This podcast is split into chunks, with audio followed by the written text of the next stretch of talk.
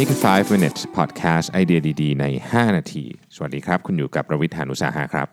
5 minutes ตอนนี้ต่อจาก Mission to the Moon podcast เมื่อวานนี้นะครับ อยากมาพูดเรื่อง Domino's Pizza คืออย่างนี้ เมื่อวานพอผมโพสต์ไปเนี่ย ก็มีคนถามเข้ามาทันทีเลยบอกว่า พี่เล่าเรื่อง Domino's ให้หน่อยว่าเอ๊ะเขาเขาเปลี่ยนตัวเองจากร้านขายพิซซ่าเป็น e-commerce ที่มี product เป็นพิซซ่าเนี่ยเขาเขาทำยังไงอะนะฮะ คือต้องบอกอย่างนี้นะฮะ ขอทบทวนนิดนึง โดมิโนสเนี่ยในช่วงเอ่อปี 2008 2009 2010เนี่ยธุรกิจแย่มากนะครับเกือบจะล้มละลายอยู่แล้วนะฮะตอนปี 2008เนี่ยหุ้นตอนนั้นเนี่ยนะอยู่ที่ 3 เหรียญนะครับอยู่ที่ 3 เหรียญตอนปีเนี้ยล่าสุดเนี่ยหุ้นเนี่ยนะฮะอยู่ที่ 240 เหรียญขึ้นมาเท่าไหร่ 80 เท่านะหมายความว่าถ้าคุณใส่เงินเข้าไป 1,000 เหรียญ นะครับตอนนี้คุณจะได้เงินมา 80,000 เหรียญคือโหดมากต้องใช้คำนี้นะฮะคำถามก็คือว่าเขาทำได้ยังไงนะครับบทสัมภาษณ์อันนี้เขาไปคุยกับ Chief Digital Officer นะครับของ Domino Pizza นะครับแล้วก็ Chief Digital Chief Digital Officer เนี่ยเขาบอกว่ามันมีอยู่ 3 3 ปัจจัยด้วยกันที่ทำให้ Domino Pizza ประสบความสำเร็จ อันดับแรกคือเข้าใจก่อนว่า วิธีคิดของบริษัทเราจะเปลี่ยนละตอนนี้เราจะเป็น e-commerce company that happens to sell pizza เนี่ยนั่นแหละอันนี้คือเริ่มต้นจากตรงนี้ก่อนนะครับ สูตรสำเร็จอันที่หนึ่งเคล็ดลับความสำเร็จล้วกันอันที่หนึ่งนะครับ คือมันต้องได้รับความเห็นชอบ เห็นด้วยสนับสนุน เห็นชอบเห็นด้วยและสนับสนุนนี่มาด้วยด้วยพร้อม ๆ กันเลยนะฮะจาก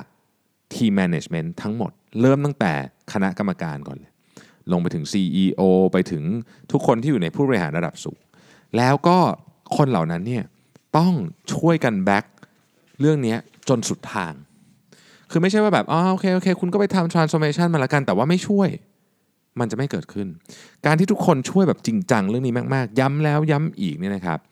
มันจะเกิด culture ขึ้นฮะเออ culture การเกิด culture ขึ้นเนี่ยมันสำคัญอันหนึ่งก็คือ มันจะสามารถขายวิชั่นได้พอขายวิชั่นได้ปุ๊บเนี่ยจะเริ่มมีคนเก่งๆมาทำงานด้วย นี่แหละเป็นจุดเปลี่ยนอันหนึ่งคนที่อยู่ข้างในก็จะเห็นว่าเอาจริง ทุกคนก็จะเริ่มมี passion มี excitement คือมีความตื่นเต้นมี passion อยากจะทำอะคนที่อยู่เดิมๆที่อาจจะรู้สึกว่าเอ้ยบริษัทฉันไม่ไปไหนละแต่ปรากฏว่าเฮ้ยพอมีอันนี้เป็นเหมือนกับวิธีคิดเป็น initiative ใหม่ลงมาเนี่ยเฮ้ยอยากทำนะครับโดมิโนพิซซ่าเนี่ยหลังจากที่ที่ ใช้คำว่า implement วิธีคิดนี้ลงไปเนี่ย turnover ต่ำมากนะครับ อันที่สองก็คือ เฮ้ย ต้องมีการวัดผลตลอดเวลา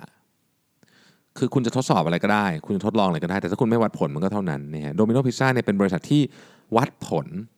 แบบดุเดือดมากๆ ใช้คำว่าใกล้เคียงกับบริษัท e-commerce เลยนะครับทำ A/B testing ตลอดเวลานะครับ ดูทุกอย่างดูทุก angle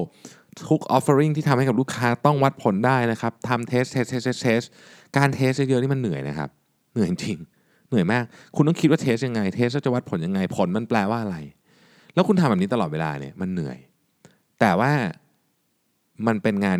ที่ถ้าทำตลอดแล้วมันก็กลายเป็น culture อีกเราเป็น culture แห่งเรียกว่าอะไรดีอะการทำ build measure learn สมมตินะครับ หรือการทำ testing การทำ prototyping ก็ว่ากันไป นะครับ อีกอันหนึ่งก็คือเขาเขาพยายามบอกกับลูกค้าด้วยว่าเขาเปลี่ยนไปละนะครับการบอกกับลูกค้าก็แน่นอนว่าไม่ใช่การไปป่าวประกาศเฉยๆ แต่ว่าการทำให้เห็นลูกค้าเห็นจริงๆว่าเฮ้ยบริษัทนี้เนี่ยไม่ธรรมดานะครับอย่างเช่น Domino Pizza นี่เขามีแพลตฟอร์มหนึ่งชื่อ Think Oven นะครับเป็น communication แพลตฟอร์มกับลูกค้า คือทำให้เขาลูกค้านี่คือแบบแนบแน่นกันเลยอะคือแบบว่าลูกค้าบ่นอะไร complain เรื่องอะไรอยากได้อะไรเนี่ย ต้องการอะไรชอบอะไรไม่ชอบอะไรเนี่ยเขาเอาข้อมูลพวกนั้นนะกลับมาประมวลผลแบบเร็ว แล้วก็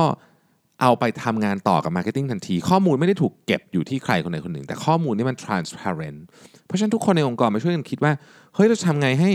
เราเราเราขายพิซซ่าได้มากขึ้นนะครับลูกค้ามีความสุขมากขึ้นการซื้อพิซซ่าของเรา แล้วเราจะพัฒนาต่อไปได้ยังไงอีก มันจะไม่มีคำถามที่ว่า เอ๊ะแล้ว เราก็น่าจะทำได้แค่นี้ก็น่าจะพอแล้วไหมเราก็เราก็โอเคแล้วอะไรเงี้ยไม่มีคือทุกอย่างถูกพัฒนาตลอดเวลา มันกลายเป็น culture ฮะมันกลายเป็น culture พอมันมี culture นี้ปุ๊บเนี่ยมันเป็น culture แห่งนักทดลองนะครับโดมิโนพิซซ่าทุกวันนี้อย่างทุกคนทราบนะครับเป็นพิซซ่าเชนอันดับหนึ่งในสหรัฐอเมริกานะใหญ่กว่าพิซซ่าฮัทนะครับแล้วก็ดูจากการเจริญเติบโตแล้วเนี่ยต้องบอกเลยว่ายังมีหนทางอีกยาวไกลมากๆสำหรับโดมิโนที่จะไปต่อได้ ทั้งหมดทั้งมวลนี้ ไม่ใช่เทคโนโลยี แต่เขาเข้าใจจริงๆว่าเขากำลังพยายามจะนำเสนออะไรให้กับลูกค้า ผมอยากจะทิ้งท้ายไปตรงนี้นะครับ อย่าคิดว่าเทคโนโลยีจะแก้ปัญหาของคุณได้ทุกอย่าง คุณต้องไปดูก่อนว่า คุณอยากทำอะไรเพื่อใคร แล้วถ้าเกิดว่า